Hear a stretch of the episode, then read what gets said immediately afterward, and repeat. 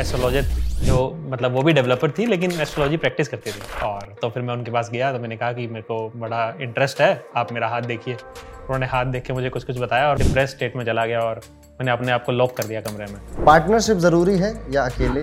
क्या प्रेफर करोगे आप? मैं तो प्रेफर करूँगा पार्टनरशिप में ऑल जब मैंने एस्ट्रोटॉक स्टार्ट किया उस समय तो अकेले ही स्टार्ट किया था। पार्टनरशिप में इसलिए प्रेफर करूँगा कि आपकी ना पर्सनल लाइफ में बहुत अप्स एंड डाउन आते हैं। और जब आपका कोई भी डाउन फेस आया ना पर्सनल लाइफ में तो आप बिज़नेस पे फोकस नहीं कर पाएँगे। हम्म, हम्म। और आपका बिज़नेस एक ऐसी गर्लफ्रेंड है ना कि उसको हर समय अटेंशन चाहिए। आपकी स्टोरी कुछ कुछ मैंने देखी है रील्स में। ठुकरा के मेरा प्यार मेरा इंतकाम देखोगी। इस पे एक बार मेरे पापा ने एक बार बात कही थी कि तुम्हें तुम्हें हमने इतना पढ़ा दिया है कि तुम इतने लायक हो गए हो कि कभी भी जाके कहीं भी जाके रोटी खा सकते हो। हम्म। अब ये तुम्हारे पे है कि रोटी आपने आलू के साथ खानी है या पनीर के साथ। तो उस समय मैं किसी को डेट कर रहा था और एक दिन किसी बात पे लड़ाई हुई और उसने सामने से ऐसे बोल दिया कि my father drives a Mercedes and your whole family has not seen a car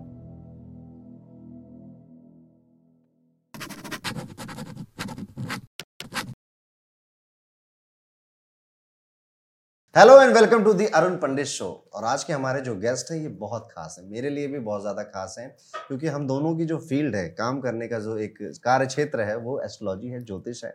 बस, काम करने का तरीका हम दोनों का अलग अलग है। मैं एक पर्सनल इंडिविजुअल नेम के अंडर काम करता हूँ और इन्होंने एक ऐसा प्लेटफॉर्म बिल्ड किया जिसमें लाखों एस्ट्रोलॉजर्स को एम्प्लॉयमेंट मिलता है। वो घर बैठकर भी अपना काम करते हैं। आप नाम गेस कर चुके होंगे अभी तक। हम बात कर रहे हैं एस्ट्रोटॉक के founder and CEO mister Puneet Gupta ji की। पुनीत गुप्ता जी, मेरे साथ काफ़ी टाइम से टच में हैं तो बिल्कुल मन में ये मत लाइएगा कि ये कोई पेड पॉडकास्ट हो रहा है। ये बिल्कुल एज अ फ्रेंड यहाँ पर आए हैं और यहाँ पर इनका आने का जो मकसद है, वो बस ये है। हम लोग अपनी बातचीत के ज़रिए आपको ये बताना चाहते हैं कि एक नॉर्मल इंसान की, एक कॉमन मैन की जो जर्नी है, जो पंजाब में जन्म लेता है और धीरे धीरे एक ऐसा कंपनी बिल्ड करता है, जिसकी वैल्यूएशन 500 या 600 करोड़ से भी ज़्यादा की है। ठीक है वो एग्जैक्टली अभी पुनीत जी आपको बताएँगे वो कितनी करोड़ की है और वो पूरी स्टोरी भी समझाएँगे। इस पूरी स्टोरी के पीछे कई सारे लेसन आपको सीखने को मिलेंगे, क्योंकि आपकी जर्नी भी, मेरी जर्नी भी, हम लोगों की भी तकरीबन ऐसी ही है। हम पढ़ते हैं कॉलेज में जाते हैं, हमारा भी मन करता है कि खुद ऐसी कोई चीज़ बना ले जाएँ, जिसमें कि हम हम उसके मालिक हों, हमारे अंडर लोग काम करें।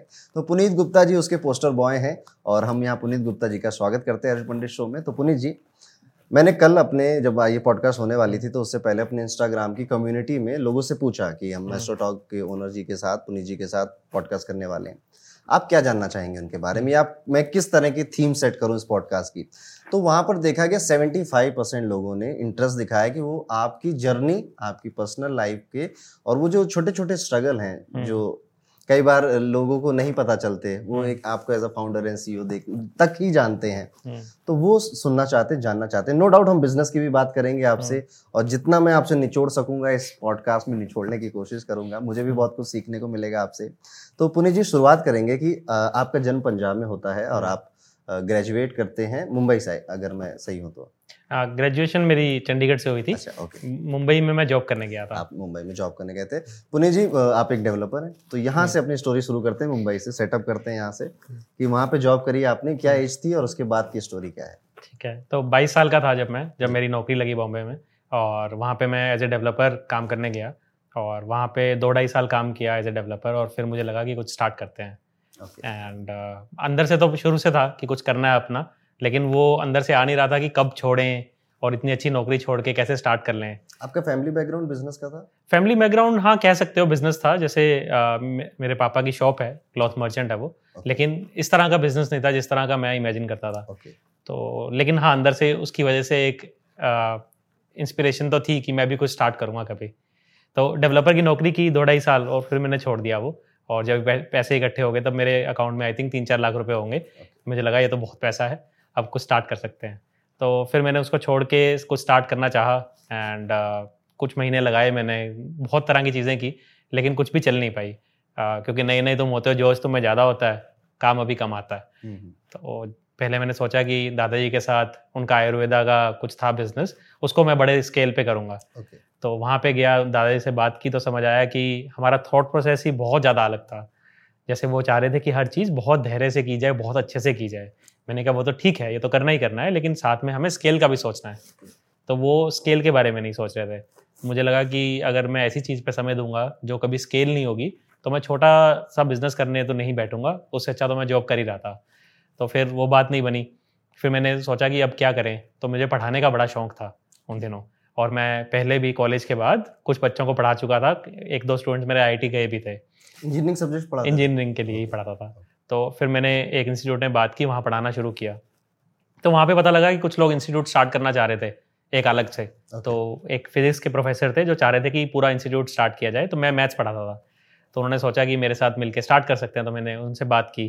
तो उसमें मैंने फिर बहुत मार्केटिंग में काम किया जा जाके सब स्टूडेंट्स के जा जाके सेमिनार लिए उनको पढ़ा पढ़ा के एक एक फ्री लेक्चर दिया ताकि आप देखें किस तरह से पढ़ाते हैं और ज्वाइन करें। तो वो कुछ महीने किया लेकिन फिर मुझे रियलाइज़ हुआ कि इतने अच्छे तरह के स्टूडेंट्स मुझे शायद नहीं मिल रहे हैं बठिंडा में। तो अब अपने होम टाउन चला गया था बठिंडा। Okay. और फिर लगा कि यहाँ पे तो बहुत साल देने पड़ेंगे रिज़ल्ट लाने के लिए और उसके बाद शायद जाके स्केल होगा। और मेरे दिमाग में स्केल का हमेशा होता था कि मैं जो भी करूँगा एक बड़ा करूँगा। मुझे स्केल दिखना चाहिए चाहे वो स्केल करने में समय लग जाए। Okay. तो वो मुझे नहीं दिखा तो फिर वो भी छोड़ दिया। और ऐसे करते करते क्या हुआ कि पूरा अकाउंट खाली हो गया। सब जगह पैसा लग गया और जितने पैसे तो अभी तक आप उतने ही पैसे लगा रहे थे जितने आपके खुद के थे। आपने कहीं से किसी कुछ से पैसे नहीं लिए। थे हाँ, तो वो खत्म हो गए। खत्म हो गए तो फिर अंदर से एक जो होता है ना बुरी फीलिंग आनी शुरू हो गई कि शायद मैं था ही निकम्मा मैं शायद कुछ कर ही नहीं पाता क्योंकि बहुत महीने लगा दिए थे कुछ हो नहीं पा रहा था। तो मुझे कुछ लोग आसपास के लोग बोलने लगे रिश्तेदार बोलने लगे कि क्या कर रहा है तू? ये ऐसे कर रहा है वैसे कर रहा है। तो मुझे फिर लगा कि मैं शायद हूँ ही नहीं लायक। लोगों का बातें सुन सुन के। और फिर मैं थोड़ा सा डिप्रेस स्टेट में चला गया और मैंने अपने आप को लॉक कर दिया कमरे में। और ज़्यादा लोगों से बात नहीं करता था क्योंकि पूरा अंदर से आत्मविश्वास खत्म हो गया था कि मैं कुछ इस कर समय आप चौबीस पच्चीस साल के हैं। हाँ मैं उस समय हाँ चौबीस साल का था।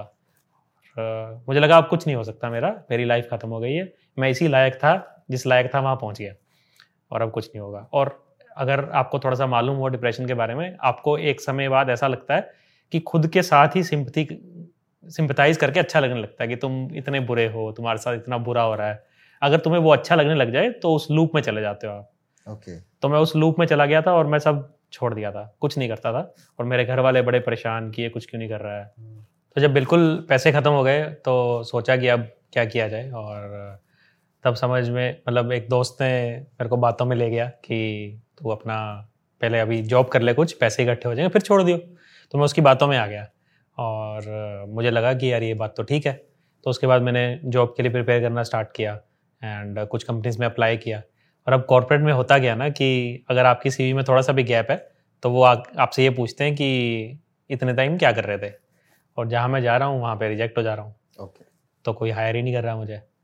तो अब फिर नेक्स्ट स्टेप था कि जो इंजीनियर जुगाड़ लगाते हैं अपने हर तरफ़ से तो मैंने क्या किया कि जिन लोगों के साथ मैंने काम किया था पिछली कंपनी में उन सबको बोला एक एक को फ़ोन करके कि भाई नौकरी दिला दो कहीं पे बात कर लो। अब वो क्या थे सब लोग अलग अलग कंपनी में बैठे थे और सेम प्रोफ़ाइल में थे।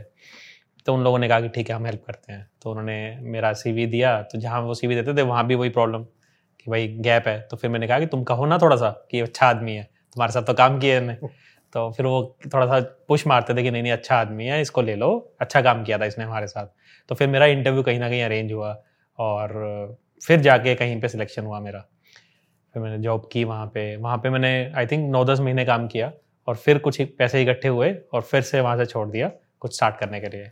तो वहाँ से आई थिंक दो तीन लाख रुपए मैंने फिर से जोड़ लिए थे एक साल काम करके और फिर मैंने सोचा कि अब मैं डेवलपर हूँ, मुझे आता है डेवलपमेंट करना तो मैं डेवलपमेंट की कंपनी स्टार्ट करूँगा। तो फिर मेरा एक दोस्त था आई टी से तो उससे मैंने बात की, वो भी डेवलपर था। तो हमने मिल के एक आई सर्विसेज़ कंपनी स्टार्ट की जिसमें हम लोगों के लिए ऐप बना के देते थे। Okay. तो उसमें क्या है कि जब एक, एक आप सर्विसेज़ वाला बिज़नेस करते हो तो उसमें आपको फंडिंग नहीं चाहिए होती क्योंकि आप पहले दिन से ही पैसा कमा सकते हो। आपने लोगों को कहा कि हम आपकी ऐप बना सकते हैं इतना पैसा लगेगा। Hmm. उनसे पैसा लिया और आपने बना के उनको दे दिया तो उसमें आपका मार्जिन है. तो इस तरह से हमने स्टार्ट किया। तो वो दो ढाई साल चला हमारा एंड काफ़ी अच्छा चला। और फिर वो बंद हो गया। क्या नाम था इसका? इस कंपनी का नाम था कोडियती कोडियती कोडियती और दो ढाई साल चला के ये बंद हो गई। अब इसमें एक बड़ी दिलचस्प कहानी हुई जब ये बंद हुई और उसके बाद जब मैंने एस्ट्रोटॉक स्टार्ट किया उसमें। तो जब मैं पीछे एक कंपनी में काम कर रहा था तो वहाँ पे एक एस्ट्रोलॉजर थी जो मतलब वो भी डेवलपर थी लेकिन एस्ट्रोलॉजी प्रैक्टिस करती थी। Okay. और मैं ऐसा आदमी था कि मुझे कोई एस्ट्रोलॉजर मिल जाए तो उसको मैं दो गाली ज़रूर दे के आता था। क्योंकि मैं बिल्कुल विश्वास नहीं करता था इसमें कि आप ऐसी बातें कर रहे हो पढ़े लिखे हो के ये सब क्या है? और तो फिर मैं उनके पास गया तो मैंने कहा कि मेरे को बड़ा इंटरेस्ट है आप मेरा हाथ देखिए। उन्होंने हाथ देख के मुझे कुछ कुछ बताया और मैंने फिर उनको खूब मज़ाक उड़ाया कि आप ऐसे हो वैसे हो ये वो। और तो उसके बाद बात खत्म हो गई। अब था क्या उन्होंने मुझे ये बताया था कि तू ये कंपनी छोड़ के कुछ स्टार्ट करेगा आईटी सर्विसेज़ में। आईटी में आईटी में स्टार्ट करेगा हम्म। और वो तेरा दो साल बहुत अच्छा चलेगा फिर बंद हो जाएगा। जब उसने ये कहा ना बंद हो जाएगा तो मैंने कहा बंद क्यों जाएगा? तो मेरे को ऐसे लगे अभी तो मेरे को विश्वास नहीं था उसकी बात पे बट ये बात बोली तो मैंने पूछना था। तो कहती है कुछ नहीं बस वो तुम्हारा पार्टनर है वो छोड़ देगा इसलिए बंद हो जाएगा। Okay okay. तो मैंने कहा ऐसा होगा अगर तो फिर मैं जॉब ही क्यों छोड़ू? कहती नहीं जॉब छोड़ देगा क्योंकि ये बंद होने के बाद तेरा बहुत अच्छा टाइम शुरू होगा तो तू कुछ और, और स्टार्ट करेगा। तो उसने ऐसा ऐसा बताया था मुझे। अब जब ये वाली कंपनी बंद हुई तब मुझे उस लड़की की याद आई कि भाई इसने तो मेरे को ऐसे ऐसे बताया था। अंदर से एकदम से गिल्ट आया कि मैं उसका कितना मज़ाक उड़ाया था लोगों के सामने और पर मुझे जब गिल्ट आया तो मैंने सीधा फ़ोन उठा के सीधा फ़ोन मिला दिया बिना कुछ सजे समझे उनको। मैंने कहा कि आपने ऐसे ऐसे बताया था और वो सामने से बोली आ गया बेटा वापस तू? तेरा वो कहा था ना कि तू आएगा। मैंने कहा हाँ जी आ गया हूँ। अब मैं मुझे समझ नहीं आ रहा मैं क्या करूँ? तो उनसे बात करते करते मुझे एक आइडिया आया कि क्यों ना मैं एक एस्ट्रोलॉजी की कंपनी स्टार्ट करूँ जहाँ पे इनके जैसे एस्ट्रोलॉजर्स हों जो okay. सच में सही बताते हों। क्योंकि आप भी इसी लाइन में आप जानते हो बहुत सारे लोग कहते हैं एस्ट्रोलॉजर है लेकिन इतना अच्छा शायद नहीं जानते हैं ये एक जितना मैं तीन चार साल से ऑनलाइन प्लेटफॉर्म पे काम कर रहा हूँ एक त्रिस्कृत सब्जेक्ट है हम्म। और इसके पीछे भी यही कारण है कि कई सारे एस्ट्रोलॉजर ऐसे आए जिन्होंने लोगों से सिर्फ़ पैसे लेने के हाँ। चक्कर में उनकी इमोशंस का और उनकी मजबूरियों का बहुत फ़ायदा हम्म। उठाया मैं नहीं कह रहा कि ये सिर्फ़ इसी फ़ील्ड में होता है ये हर फ़ील्ड में हर फ़ील्ड में होता है डॉक्टर्स भी यही काम करते हैं लॉयर भी यही काम करते हैं बट एस्ट्रोलॉजर्स को थोड़ी स्पेशल घृणा मिलती है हम्म। क्योंकि इंसान भूल नहीं पाता ठीक है कि वो पेन में आया था दर्द में आया था कि यार मेरा ब्रेकअप हो गया है और जिनका होता है बस वही समझ पाते हैं। इनका नहीं होता वो मज़ाक उड़ाते हैं ठीक है। और उसके बाद हम ये करवा देंगे वो करवा देंगे तो सच में ये बात सच है झूठ बिल्कुल भी नहीं है कि लोग गाली देते हैं हम्म। ऐसी चीज़ों को देनी भी चाहिए तो कस्टमर हम्म। को भी मैं बिल्कुल गलत नहीं बोलूँगा। हम्म। बस मैं एक डिफरेंस हमेशा बोलता हूँ बना के रखने के लिए। कि एस्ट्रोलॉजर गलत हो सकते हैं पर एस्ट्रोलॉजी कभी गलत नहीं थी। वो आज भी ठीक है। आपको बस एक अच्छा टीचर या फिर एक अच्छा एस्ट्रोलॉजर चाहिए जो आपकी बातें बताए। बड़ी इंटरेस्टिंग चीज़ है आपकी लाइफ में कि आप प्राइवेट जॉब करते थे आपने जॉब छोड़कर बिज़नेस स्टार्ट करने के बारे में सोचा। कहीं ना कहीं आपका फैमिली बैकग्राउंड ऐसा था पर वो भी ऐसा नहीं था कि कुछ बड़ा बहुत बड़ा बिज़नेस है। बट आज के जमाने में लगभग मुझे लगता है हर किसी के अंदर एक चाह होती है हम्म। कि यार मैं अपना बिज़नेस ओपन करूँगा हम्म। वो लोग प्राइवेट जॉब कर रहे हैं या फिर कई तो गवर्नमेंट जॉब वाले के अंदर भी होते हैं कि यार ये रोज रोज की डेली लाइफ से हम बोर हो चुके हैं हम्म। ये ट्रांजिशन कि मैं अपना बिज़नेस खड़ा करूँ उसमें फेल हो जाऊँ और एक नहीं दो नहीं तीन बिजनेसेस या चार बिजनेसेस में उसके बाद दोबारा खड़ा हो जाऊँ ये आपकी लाइफ में हुआ क्या क्या मन में चलता है क्या क्या घबराहट लगती है? आपने डिप्रेशन हम्म। की बात करी। हम्म। उससे कैसे डील करें? या फिर आप कुछ एक पूरा फ्रेमवर्क समझाओ हमारे ऑडियंस को हम्म। कि एक प्राइवेट जॉब से आप बिज़नेस की तरफ़ क्या क्या कब आना चाहिए और कब नहीं आना चाहिए? दोनों चीज़ें आप थोड़ा डिटेल में समझाए। इस पे एक बार मेरे पापा ने एक बार बात कही थी कि तुम्हें तुम्हें हमने इतना पढ़ा दिया है कि तुम इतने लायक हो गए हो कि कभी भी जाके कहीं भी जाके रोटी खा सकते हो। अब ये तुम्हारे पे है कि रोटी आपने आलू के साथ खानी है या पनीर के साथ। ठीक है? तो उन्होंने कहा कि कभी भी आप अगर जॉब छोड़ दोगे तो आपको ऐसा नहीं है कि नौकरी नहीं मिलेगी। आप इस लायक बन गए हो आप दोबारा नौकरी ले सकते हो। और ये चीज़ ना हाँ इंसान समझ नहीं पाता है कई बार। लोग प्राइवेट नौकरी में बैठे हैं वो सोच रहे हैं कि मैं छोड़ के कुछ स्टार्ट करूँ लेकिन उनमें बहुत डर है कि यार इतनी तनख्वाह आ रही है ये चली जाएगी कल को नौकरी नहीं मिलेगी। लेकिन अगर वो अच्छा काम कर रहा है ना तो उसको वही कंपनी दोबारा भी हायर कर लेगी और उसकी कंपनी में जो लोग बैठे हैं वो कहीं और भी चले जाएँगे वो भी हायर कर लेंगे। पर पुनीत जी कहीं ना कहीं डर थोड़ा सा लॉजिकल भी लगता है हम्म। कई लोगों की पूरे परिवार उस सैलरी पे चल रहा है ओके हम्म। पर वो उनका ड्रीम भी है बड़े बड़े हम्म। ठीक है ऐसे केस में थोड़ा सा इसको और डीप में हम जाएँगे कि ऐसे केस में कि हम ये इन फ्रंट आके आज के जमाने में या बहुत टाइम से मैं सुन रहा हूँ फॉलो योर पैशन सब कुछ छोड़ो बिज़नेस करने आओ। पर ये इतनी आसान होती नहीं है ये चीज़। हम्म। हम कह तो देंगे उन्हें सुन के अच्छा भी लग जाएगा बट हम्म। ये प्रैक्टिकल बहुत लोगों के लिए नहीं है। हम्म। तो इस पे थोड़ा सा मैं आपसे जानना चाहूँगा। मैंने तो इस पे एक फ्रेमवर्क बनाया था कि मेरे अकाउंट में इतने पैसे होने चाहिए कि नेक्स्ट सिक्स मंथ्स तक और मैं बिना अगर मेरे पास एक रुपया भी ना कमाऊं तो मेरा घर चल जाए। और दूसरा इस पैसे में से कितना मैं खर्च कर सकता हूँ जो मेरा नेगेटिव में चला जाए तब भी मेरा घर चलता रहे हम्म। तो अगर ये हो सकता है तो मैं जॉब छोड़ सकता हूँ कितना था ये कितने महीने तो का? जैसे मैंने पहले आपको बताया जब पहली बार स्टार्ट किया था तो चार चार एक लाख रुपए थे okay. दूसरी बार जब किया था तो तीन लाख रुपए थे हम्म, हम्म। मेरे अकाउंट में तो उससे मैंने मैथ्स बना लिया कि मैं तो अकेला आदमी बैचलर मेरा क्या खर्चा है बीस हज़ार रुपये खर्चा है रहने का ठीक है तो ये खर्चा होगा छः महीने में बाकी जितना बचा है ये मैं अपने काम पे लगाऊँगा वहाँ से कुछ कमा भी लूँगा। तो मैंने तो इस तरह से छह महीने का आप कह रहे हो कि छह महीने का आपके पास अगर कॉर्पस है तो आपको जम कर देना चाहिए जम कर देना चाहिए। अपने आइडिया के प्रति। पार्टनरशिप ज़रूरी है या अकेले? क्या प्रेफर करोगे आप? मैं तो प्रेफर करूँगा पार्टनरशिप में। ऑल दो जब मैंने एस्ट्रोटॉक स्टार्ट किया उस समय तो अकेले ही स्टार्ट किया था। पार्टनरशिप uh, में इसलिए प्रेफर करूँगा कि आपकी ना पर्सनल लाइफ में बहुत अप्स एंड डाउन आते हैं। और जब आपका कोई भी डाउन फेस आया ना पर्सनल लाइफ हम्म। में तो आप बिज़नेस पे फोकस नहीं कर पाएँगे। हम्म, हम्म। और आपका बिज़नेस एक ऐसी गर्लफ्रेंड है ना कि उसको हर समय अटेंशन चाहिए उसको आप छोड़ ही नहीं सकते। तो अगर आप पार्टनरशिप में है तो एक और आदमी है जो देख सकता है। आपने गर्लफ्रेंड की बात करी ठीक है? तो जब आप कोडियती स्टार्ट कर रहे थे तब भी आप बैचलर थे? हाँ हाँ। उसके बाद से आप रिलेशनशिप में आने और रिलेशनशिप की वजह से बिज़नेस में इम्पैक्ट क्या पड़ता है? सपोर्ट मिलता है या फिर एक डिस्ट्रैक्शन क्रिएट हो जाता है? वो तो डिपेंड करता है कि आप कैसे इंसान के साथ हैं। हम्म। अगर आप अच्छे इंसान के साथ हैं तो वो आपके लिए बहुत बड़ा सपोर्ट सिस्टम बनता है। आपकी जो भी वाइफ या गर्लफ्रेंड होगी वो शायद आपके आधे काम हेल्प में कर आपके आधे कामों में हेल्प कर दे। और अगर आप सही के साथ नहीं हैं तो आधा अटेंशन तो वहाँ चला जाएगा। हम्म। तो फिर तो आप नहीं कर पाएँगे काम। आपकी स्टोरी कुछ कुछ मैंने देखी है रील्स में। ठुकरा के मेरा प्यार मेरा इंतकाम देखोगी जैसी है। तो उसके बारे में थोड़ा सा बताएँगे। मैंने तो नहीं कभी ऐसा कहा, लेकिन हाँ लोग, लोगों ने बहुत रील्स बना रखी हैं इस इसमें तो ये एक्चुअली बहुत पहले की बात है, जब जब मैं आई थिंक तेईस चौबीस साल का था और पहली जॉब कर रहा था। मैंने आपको ये चीज़ अभी नहीं बताई थी, आपने छेड़ दी बात कि मैंने पहली बार जॉब क्यों छोड़ी थी, कब, क्या हुआ था ऐसा। तो उस समय मैं किसी को डेट कर रहा था और तो मैं बड़ी मिडिल क्लास फैमिली से आता हूँ और वो काफ़ी अमीर फैमिली से थी। अच्छा। तो हमारा ठीक ठाक था बट ये था कि एक दिन किसी बात पे लड़ाई हुई और उसने सामने से ऐसे बोल दिया कि my father drives a Mercedes and your whole family has not seen a car तो चुप गई आपको वो बहुत गंदा चुप गई और उसके बाद मैं हम कहीं बाहर थे और मैं बाइक पे वापस वैसे उठ के आ गया मैं वो सुनने के बाद मैं बाइक से वापस घर पे आ रहा हूँ और चलते चलते बाइक पे सोच रहा हूँ कि मुझे क्या करना चाहिए। ये तो नहीं सुनना चाह रहा था मैं लाइफ में कभी भी। और और उस समय मैं अपनी जॉब से भी बहुत खुश था जितनी भी सैलरी थी और उस बात सुनने के बाद लगा कि मैं क्या कर रहा हूँ। मतलब ऐसा कोई मुझे कैसे कह सकता है। And okay. uh, वहाँ से जब तक मैं घर पहुँचा तब तक मैंने डिसाइड कर लिया था कि अब नहीं करनी नौकरी। अब कुछ बड़ा ही करना है नहीं तो नहीं करना। और उसी बात से अगले दिन सुबह जाके मैंने रिजाइन कर दिया था।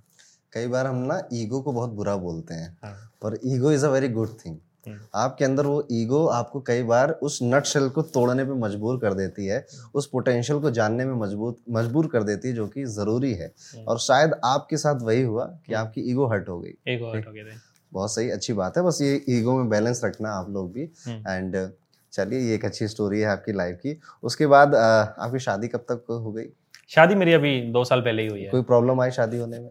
नहीं ऐसे मतलब पहले आई थी हाँ। हाँ वही बताइए तो प्रॉब्लम तो ऐसा था कि मैं काफ़ी साल तक मेट्रीमोनियल साइट्स पे था और वहाँ पे ढूंढ रहा था रिश्ते। और था मैं मतलब मैं बिज़नेस था मेरा एस्ट्रोडॉक का। और जिसके पास बात होती थी तो जैसे कई अच्छे रिश्ते लगे तो एक बार एक बड़ा दिलचस्प किस्सा हुआ। तो किसी एक लड़की को मैंने रिक्वेस्ट भेजी मेरे को उसका प्रोफ़ाइल अच्छी लगी तो वहाँ से भी एक्सेप्टेंस आ गया। और तुरंत पाँच मिनट में उनके फादर ने कॉल कर दिया मुझे। तो मुझे भी बड़ा अच्छा लगा रहे वाह एक मिनट में बात बन गई है तो। तो उधर से फ़ोन आया उन्होंने मेरे बारे में पूछा मैंने बताया उनको। और सारी बातें हो रही हैं बड़ा अच्छा लग रहा उनको मेरे को लगा या तो बन गई बात।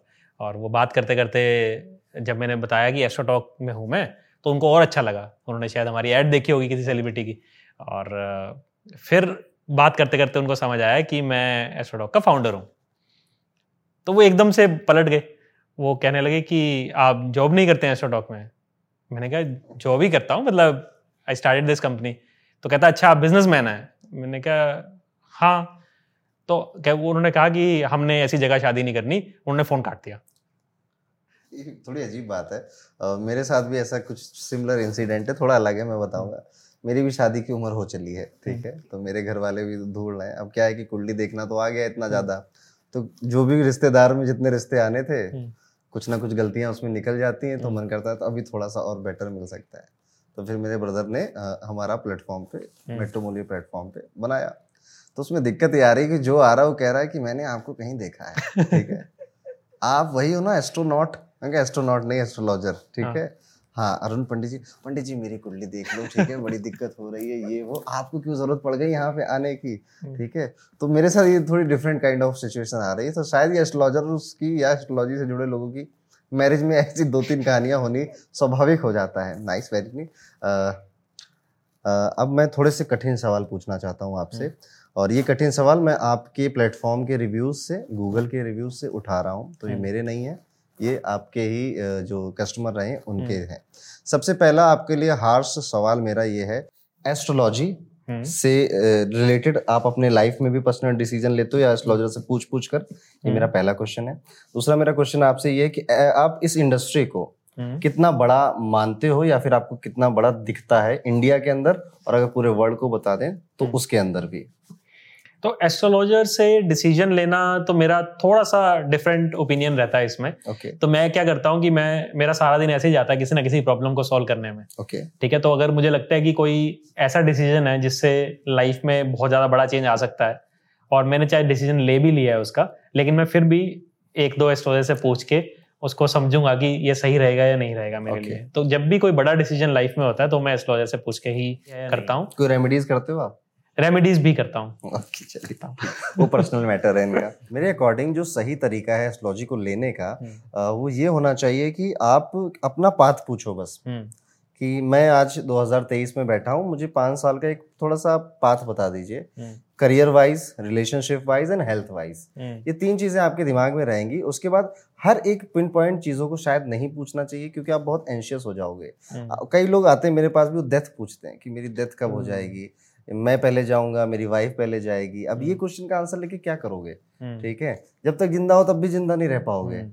और आ, मैं स्टूडेंट्स को ये कहना चाहूँगा कि इस जगह कि आ, आप बस रास्ता पूछिए कि am I good for government job private job या फिर बिज़नेस के लिए? मैं किसके लिए? मेरे डेस्टनी मुझे कहाँ लेकर जाना चाहती है? ठीक है?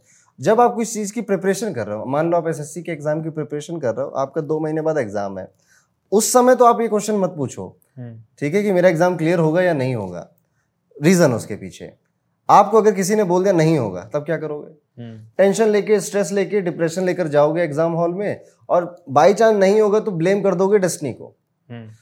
ज्योतिष की एक थोड़ी सी बात बताऊँ ज्योतिष में बारह घर होते हैं तीसरा घर कहता है मेहनत करो कर्म करो और नवा घर कहता है भाग्य बढ़ेगा भाग्य की बात करता है। हर प्लेनेट की सातवीं दृष्टि होती है तो हम्म। तीसरे से नवा लिंक होता है दृष्टि से एस्पेक्ट से। तो हमेशा से आपका कर्म आपके भाग्य से लिंक है। हम्म। तो यहाँ पर कई बार हमको ये भी समझना चाहिए कोई मैजिक पिल नहीं है कोई ऐसा जादू नहीं है कि हम्म। कुछ हो जाएगा। How you perceive this subject यही सबसे बड़ा मैटर है यही सबसे बड़ा खेल है इस पूरे सब्जेक्ट का। तो पुनित जी हम आपके हार्स रिव्यूज़ के बारे में बात कर रहे थे तो एक रिव्यू ये है कि एस्ट्रोटॉक में रिव्यूज़ डिलीट कर दिए जाते हैं। कितनी सच्चाई है इसमें? तो जैसे अगर आप एस्ट्रोटॉक को कंपेयर करो रिव्यूज़ से अमेजोन के। ठीक है तो अमेजोन पे जो रिव्यूज़ होते हैं वो एक किसी प्रोडक्ट के बारे में होते हैं। जैसे एक कप रखा है कप खरीदा तो कप के बारे में रिव्यूज़ हैं। एस्ट्रोटॉक पे जो रिव्यूज़ होते हैं वो किसी इंसान के बारे में है। तो इंसान के बारे में जैसे मैंने पहले भी बताया कि एम्पथेटिक होना बहुत ज़रूरी है। तो कई जगह पे क्या होता है कि कस्टमर्स ना कुछ गलत शब्द यूज़ कर लेते हैं रिव्यूज़ में। अब अगर वो ये कहें कि अच्छा एक्सपीरियंस नहीं रहा या इनको एस्ट्रोलॉजी नहीं आती या ऐसा कुछ कहें तो हम डिलीट नहीं करते हैं। लेकिन अगर वो कुछ गाली गलौज करते हैं या कुछ ऐसा शब्द लिखते हैं जिससे एस्ट्रोलॉजर को पढ़ के एंगजाइटी हो जाएगी तो उस केस में हमें वो डिलीट करने पड़ते हैं क्योंकि हम खुद भी एक ह्यूमन है और ह्यूमन की हम साइकोलॉजी समझते हैं कि कोई ऐसे किसी को नहीं बोल सकता ओके फेयर इनफ सो एक मेरा अब लास्ट क्वेश्चन है इस पॉडकास्ट को खत्म करने से पहले हम्म। कि अगर पुनीत गुप्ता जी से सब कुछ छीन लिया जाए उनकी हम्म। जो नॉलेज है ये रह जाए उनके साथ पर कोई मनी नहीं कोई एस्ट्रोटॉक नहीं तो क्या काम करेंगे मैंने ना ये देखा है जितने भी सेकंड टाइम फाउंडर्स रहे हैं या जिसने भी स्टार्ट किया जैसे कुणाल शाह की बात करें हम्म। तो उन्होंने पहले फ्री चार्ज स्टार्ट किया अभी क्रेड स्टार्ट किया तो उनकी एक बेसिक फिलोसफी रहती है कि वो कुछ ना कुछ फ्री दे के कस्टमर्स को अट्रैक्ट करेंगे okay. ठीक है तो ऐसे मैंने देखा है कि हर किसी फाउंडर का ना कुछ एक बेसिक टेट्स होते हैं वो उसी तरह का काम करते हैं हम्म। जैसे मैंने पहले आईटी सर्विसेज़ किया जिसमें मैंने लोगों का काम करके दिया और पैसा लिया सर्विसेज़ दी। AstroTalk okay. में क्या किया कि मैंने एस्ट्रोलॉजी को एक सब्जेक्ट लिया जहाँ पे कस्टमर से पैसा लिया और एस्ट्रोलॉजर से बात करा दी। तो एक सर्विस थी ठीक है? तो अगर मैं दोबारा से अगर कुछ स्टार्ट करूँगा हाँ पहले तो मैं कुछ स्टार्ट करूँगा फिर से। तो फिर से मैं कुछ सर्विसेज़ साइड पे प्रोडक्ट स्टार्ट करूँगा जहाँ पे हम कुछ सर्विस दे रहे हैं किसी की लाइफ में वैल्यू ऐड कर रहे हैं कुछ हम बना के। तो वैसा कुछ दोबारा से स्टार्ट किया जाएगा और हाँ आई थिंक अब स्टार्ट करूँगा तो मे बी फंडिंग उठाना भी बड़ा ईजी हो क्योंकि लाइफ में कुछ करके दिखा दिया है। और वो फंड्स उठा के फिर आई स्टार्ट समथिंग जो कि सर्विसेज़ लाइन में होगा इस पॉडकास्ट के एंड में मैं आपको भी बताना चाहूँगा कि हम्म।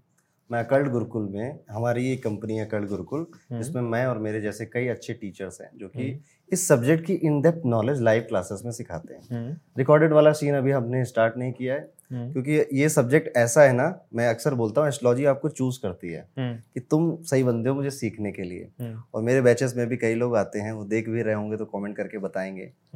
सो इन लोगों का भी यही है कि कुछ लोग पार्ट टाइम जॉब करना चाहते हैं कि एक तो हमारी जॉब चली रही है कुछ हाउस वाइफ है जो कि अच्छा खासा उनका घर है उनके हस्बैंड अर्न कर रहे हैं बट वो चाहती है कि हम भी कुछ करें अपने लिए। ओके हम्म। तो क्या एस्ट्रोटॉक इसमें हेल्प कर सकता है उनकी?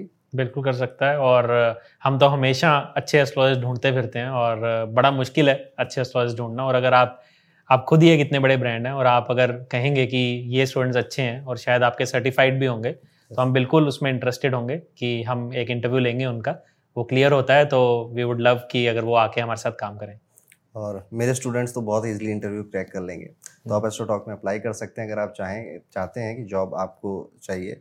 सो एस्ट्रो टॉक रेडी है अकल गुरुकुल भी रेडी है पुनीत जी मेरा नेक्स्ट क्वेश्चन आपसे है कि अब बिज़नेस पर्सन जो हैं जो कि अभी पर्दे के पीछे हुआ करते थे अब वो सोशल मीडिया पे आ रहे हैं जैसे असनीर ग्रोवर हैं वो इन्फ्लुएंसर बन रहे हैं और वहाँ से भी अपनी मार्केटिंग कर रहे हैं और ऐसे। कई सारे लोग हैं। आपका नाम भी उसमें ऐड होता है कि अब आपका भी पर्सनल एक इंस्टाग्राम है और उसमें भी आप अपनी स्टोरी सुनाते हैं हम्म। तो ये कोई स्ट्रेटजी है या फिर ये कुछ ट्रांजिशन देखने को मिल रहा है इसका फ़ायदा क्या है नुकसान क्या है इसमें एक बार एक मेरे साथ वाक्य हुआ था जिससे मुझे लर्न किया मैंने कि ये क्यों करना चाहिए। तो एक बार क्या था मैं ऑफ़िस से आया और कुछ काम कर रहे थे उस दिन वो हुआ नहीं तो मैं थोड़ा सा इरिटेटेड भी था और कोरा मैं बहुत पढ़ता था। Okay. तो कोरा मैं पढ़ रहा था उसमें एक क्वेश्चन आया मैं कभी लिखता नहीं था।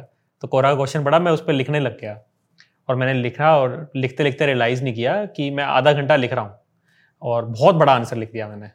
और लिख के सबमिट मारा मैंने पढ़ा भी नहीं उसको सबमिट मार के फिर मैं थोड़ा आराम करने के लिए बालकनी में जाके बैठ गया। और जब मैं रूम में आया, देखा मेरा फ़ोन बज रहा है लगातार। लगातार मैसेजेस से, पूरा नोटिफिकेशन से फुल हो गया, आधे घंटे में। मैंने कहा, ये क्या लिख दिया? मैंने कुछ तो कांड कर दिया आज लाइफ में। और देख रहा हूँ कि सारे इतने अच्छे अच्छे मैसेज आ रहे लोगों के, इतने पॉजिटिव मैसेज आ रहे सब लोगों के कि हम आपकी स्टोरी से रिलेट करते हैं। मैंने उसमें अपनी स्टोरी लिखी थी, कहाँ, जैसे मेरा एक टाइम ऐसा आ गया था कि मेरे पास खाने के पैसे नहीं थे, ज़मीन पे से आके सो रहा था मैं जब मैंने स्टार्ट किया था जब पैसे ख़त्म हो गए थे और फिर वहाँ से करते करते कब यहाँ तक पहुँचा मैं। और उससे इतना प्यार मिला लोगों का और लोगों का प्यार मिलने से क्या हुआ? हमारे बिज़नेस में भी बहुत फ़ायदा हुआ। जो मुझे नहीं पता था। okay. मैंने तो प्यार के लिए भी नहीं किया था मैंने तो फ्रस्ट्रेशन निकालने के लिए लिख दिया था। Okay. बिज़नेस में इतना फ़ायदा हुआ कि उस दिन हम दस हज़ार दिन की रेवेन्यू कर रहे थे और within a few days like three four days fifty thousand per day की रेवेन्यू पे आ गए। क्योंकि लोगों को मेरे पे विश्वास हुआ। तो बाद में मैंने पढ़ा इसके बारे में तो समझ आया कि जो इंसान है ना वो ह्यूमन से ज़्यादा रिलेट करते हैं as compare to business okay ठीक है? तो जब उसको बिज़नेस के पीछे के ह्यूमन की स्टोरी पता लगी तो उन लोगों को ट्रस्ट हुआ कि ये जेन्यून आदमी है ये बिज़नेस भी जेन्यून होगा तो हम ये यूज़ करके देखते हैं। तो उससे हमारे बिज़नेस में बहुत फ़ायदा हुआ। तो यही एक रीज़न है जहाँ पे आज ये लोग बहुत सारे जो फाउंडर्स हैं वो ये रियलाइज़ कर चुके हैं हम्म। और वो अपनी स्टोरी शेयर करना चाहते हैं अपने आप को सामने रखना चाहते हैं। जितने ज़्यादा लोग उनको जानेंगे उतना बिज़नेस में भी बाद में जाके फ़ायदा होगा।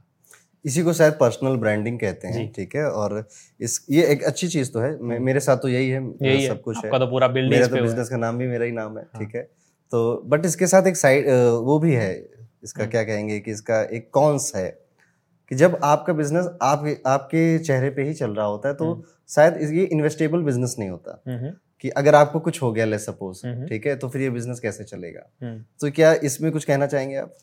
जैसे मैंने बिल्ड किया है वो मेरे चेहरे पे नहीं चलता बिज़नेस तो एस्ट्रोटॉक नाम से ही चलता है okay. मैं बस अपनी स्टोरीज शेयर करके लोगों को ये बता रहा हूँ कि उसके पीछे कौन है okay. तो मेरे होने ना होने से बिज़नेस पे इम्पैक्ट नहीं होता लेकिन मेरी स्टोरीज जानने से लोग और ज़्यादा ट्रस्ट करते हैं बिज़नेस okay. में मेरा नेक्स्ट क्वेश्चन पुनीत जी आपसे ये है कि रिटेंशन कस्टमर रिटेंशन बड़ा ज़रूरी होता है हर बिज़नेस हम्म। के लिए वो कितना है और किस तरह के लोग वापस आते हैं आपके पास ओके. ये काफ़ी इंटरेस्टिंग सवाल है मुझे बहुत सारे इन्वेस्टर्स पूछते हैं ये वाली चीज़ तो हमारा रिटेंशन कुछ 20 परसेंट के आसपास रहता है तो जितने भी कस्टमर्स ऐप पे आते हैं उसमें से 20 परसेंट रिटेन हो जाएँगे अब 20 परसेंट सुनने में बहुत कम लगेगा लेकिन दुनिया के जितने बिजनेसेस हैं वो कुछ 15 परसेंट के आसपास रहते हैं हम 20 परसेंट से ऊपर हैं okay. तो हमारा business as compare to all other businesses बड़े बड़े बिजनेसेस जो आप ऐप यूज़ करते हो उनकी बात करें okay. बहुत अच्छा है बहुत सुपीरियर है और इसमें फिर हमने जाके देखा कि कौन से कस्टमर्स हैं जो यूज़ कर रहे हैं बीस परसेंट कौन से हैं और अस्सी परसेंट कौन से हैं okay. तो हमें बड़ी एक दिलचस्प सी चीज़ निकल के आई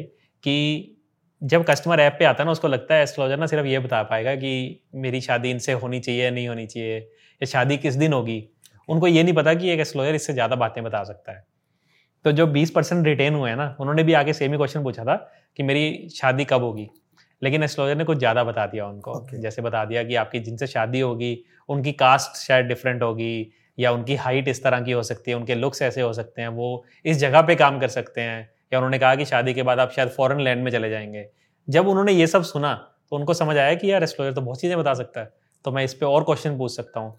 तो ये कस्टमर्स बार बार और क्वेश्चन पूछने लगे, और फिर वहाँ से रिटेन होना शुरू हो गई क्योंकि उनको लगा कि मैं अपनी लाइफ की हर प्रॉब्लम हर कन्फ्यूज़न एक एस्ट्रोलॉजर से जाके पूछ सकता हूँ। और जो 80 परसेंट नहीं कर पाए, उनको शायद इतनी वैल्यू उस टाइम में नहीं मिली, उनको सिर्फ़ आंसर मिला। तो वो आंसर लेके चले गए। अब इस पूरे पॉडकास्ट का सबसे इम्पोर्टेंट क्वेश्चन मैं आपसे पूछ रहा हूँ। हम्म। आप गाड़ी कौन सी चलाते हैं? गाड़ी अभी मैंने थोड़ा टाइम समय पहले ही रेंज रोवर ली है। डिफेंडर नहीं इवॉक इवॉक ओके इसके पीछे की कोई कहानी यही गाड़ी क्यों ली आपने? गाड़ी क्यों ली? गाड़ी एक्चुअली इससे पहले मेरे पास आई थी और मैं बड़ा खुश था उसी से भी। और मेरा प्लान नहीं था कुछ लाने का लेकिन उसको पाँच छः साल हो गए थे तो थोड़ी थोड़ी ख़राब करने ख़राब होने लगी थी। तो एक दिन जाके किसी बड़े शोरूम के बाहर ख़राब होगी वो। अच्छा। तो जैगवर का शोरूम था उसके बाहर ख़राब होगी। तो मेरे ऐसे मन में आ गया कि मैं ले तो सकता हूँ बढ़िया गाड़ी मैं ले नहीं रहा था यहाँ पे ख़राब हुई चलो देख लेता हूँ गाड़ी कैसी होती है। okay. तो मैं चला गया अंदर शोरूम में तो वहाँ पे अब मैंने पाई थी निक्कर और पीले रंग की चप्पलें और गंदा सा बन के गया था मैं कहीं जा रहा था सब्ज़ी वब्जी लेने। okay. तो फिर वहाँ पे मैं अंदर चला गया तो उन्होंने देखा ये पता नहीं कौन आदमी आ गया। हम्म, हम्म। उन्होंने पूछा कि पहले गाड़ी कौन सी चलाते हो? मैंने कहा आई टेन उनके पास क्या है कि अगर कोई भी बंदा लेने आता है तो वो बड़ी गाड़ी चला रहा होता है। Okay. छोटी गाड़ी नहीं चला रहा तो उसको लगा कि ये ले तो पाएगा नहीं। तो उसने मेरे से पूछा कि कौन सी गाड़ी लेनी है? मैंने कहा मैं तो देखने आया हूँ। अच्छी लगी तो अभी ले जाऊँगा। हम्म। लेकिन मुझे दिखाना वही जो अभी मिल जाए मेरे को। हम्म। ऐसे मत देना कोई वेटिंग वाली। तो ऐसी कोई गाड़ी है कहते रेंज रोवर है। तो मैंने कहा अच्छा दिखा दो। उसको लगा रेंज रोवर बोल के डरा दूँगा चला जाएगा। तो उसने दिखाई गाड़ी तो मैंने कहा हाँ पसंद है मेरे को। तो ले लेते हैं। तो कहता कितने का लोन लोगे? कहा लोन ले लूँगा मैं अभी चेक काट दूँगा। और उसको लगा कि ऐसे ही फालतू बातें कर रहा है। हम्म। तो मेरे को पसंद आई तो फिर मैं उसी दिन चेक काट के ले आया गाड़ी। पुरी जी कुछ बुक्स रिकमेंड करेंगे आप हमारी ऑडियंस के लिए जो बिज़नेस करना चाहते हैं? या आपने जो रिसेंट में पढ़ी हो? रिसेंट में मैंने दो तीन किताबें जो पढ़ी हैं वो बता देता हूँ। और मैं कैसे बुक्स पढ़ता हूँ तो मेरे को अगर कोई प्रॉब्लम आती है तो उससे रिलेटेड मैं बुक ढूंढता हूँ कोई अच्छी okay. उसको बारे में पढ़ता हूँ। तो जैसे एक बार मेरा बड़ा मन था कि लोगों की साइकोलॉजी समझी जाए बॉडी लैंग्वेज समझी जाए तो उस पर मैंने फिर बॉडी उस पर एक बुक पढ़ी वट एवरी बॉडी सेज तो जिसमें ये बताया जाता है कि बॉडी लैंग्वेज से हम कैसे रीड करते हैं कि इंसान अंदर से कैसा है। Okay. फिर मार्केटिंग uh, में मेरे को बहुत इंटरेस्ट है तो उसमें मैं रिसेंटली अभी एक पढ़ रहा हूँ मार्केटिंग मेड सिंपल जिसमें ये बताया कि 99 परसेंट लोग मार्केटिंग गलत कर रहे हैं क्योंकि वो बड़ी डिफ़िकल्ट मार्केटिंग करते हैं बड़ी सिंपल तरीके से जो चीज़ें की जाती हैं वो लोगों को समझ आती हैं। Okay. हाँ उसके अलावा एक बुक है जो मेरी फेवरेट है वो है hard things about hard things तो वो स्टार्टअप पे है कि फाउंडर्स को क्या क्या प्रॉब्लम्स के थ्रू जाना पड़ता है उसको कैसे टैकल करना पड़ता है। वो मैंने बहुत पहले पढ़ी थी और वो one of the favourite books है मेरी। कोई ऐसी टिप्स आप देना चाहें उस व्यक्ति को जो अभी जॉब कर रहा है? हम्म। या फिर उस स्टूडेंट को जो जिसका प्लान है कि मैं भी एक बिज़नेस करूँगा आगे चलकर। हम्म। कोई तीन चीज़ें जो आपने अपनी जर्नी से सीखी हो कि यार इस चीज़ के लिए तैयार रहो इस चीज़ के को सीख लो और इस चीज़ को भूल जाओ इसको छोड़ना पड़ेगा इस। टाइप में जो भी आप कहना चाहें तो एक तो स्किल इम्प्रूवमेंट होता है okay. जैसे मुझे लगा रहा था कि जो जो मेरे में प्रॉब्लम थी जैसे मैं कॉलेज में था तो मैंने आइडेंटिफाई किया कि मुझे इंग्लिश नहीं बोलनी आती okay. तो मैंने उस पर बहुत काम किया इंग्लिश बोलना सीखा बात करना सीखा तो वो स्किल इम्प्रूवमेंट हमेशा करते रहना चाहिए क्योंकि स्टार्ट शायद आप आज करें या दो साल बाद या दस साल बाद लेकिन तब तक अपने आप को प्रिपेयर कर लेंगे तो बहुत अच्छा रहेगा okay. फिर एक चीज़ मैंने जो बिज़नेस करके सीखी है कि आपको इमोशनली बहुत स्ट्रांग होना पड़ेगा। Okay. क्योंकि बहुत सारे ऐसे इश्यूज़ आते हैं आपके बिज़नेस में कि अगर आप तब इमोशनल होके वीक हो जाएँगे तो आप टैकल ही नहीं कर पाएँगे। तो आई थिंक इमोशनली स्ट्रांग होना बहुत ज़रूरी है। या तो उसके टूवर्ड्स वर्क कर लीजिए। अगर आप नहीं है तो शायद आप बिज़नेस ना करें तो अच्छा है। यही है मतलब जो मैं बताना चाहूँगा कि लोगों को करना चाहिए। एक क्वेश्चन मुझे और पूछना है कि आपका सबसे बुरा दिन कौन सा था? बुरा दिन आ, तब था आई थिंक जब मैंने पहले जॉब छोड़ के कुछ स्टार्ट किया था पैसे ख़त्म हो गए थे। और मैं वापस नौकरी ढूँढने जा रहा था। और बॉम्बे में जब था तो मेरे पास पैसे नहीं थे और मैं घर वालों को बोल के चला गया था कि मेरी बहुत अच्छी नौकरी लगी है, जबकि लगी नहीं थी। तो तब ना तो खाने के पैसे थे, ना रहने के। तो उस समय मैं किसी दोस्त के दोस्त के दोस्त के घर पे ज़मीन पे जाके सोता था, एक कोना पकड़ के। और बेड भी नहीं था, सोने का ना घर था। खाने के लिए मतलब ऐसे था कि पैसे नहीं थे तो ब्रेकफास्ट स्किप कर देता था। चाय में ज़्यादा चीनी डाल के ताकि दोपहर तक चल जाए। और दोपहर में एक कोई जगह थी जहाँ पे पंद्रह रुपये का खाना मिलता था भरपेट। तो वहाँ पे खाता था और वही मेरी फुल डे मील रहती थी। और शाम को थोड़ा बहुत ब्रेड व्रेड खा ली और ऐसे चल गया।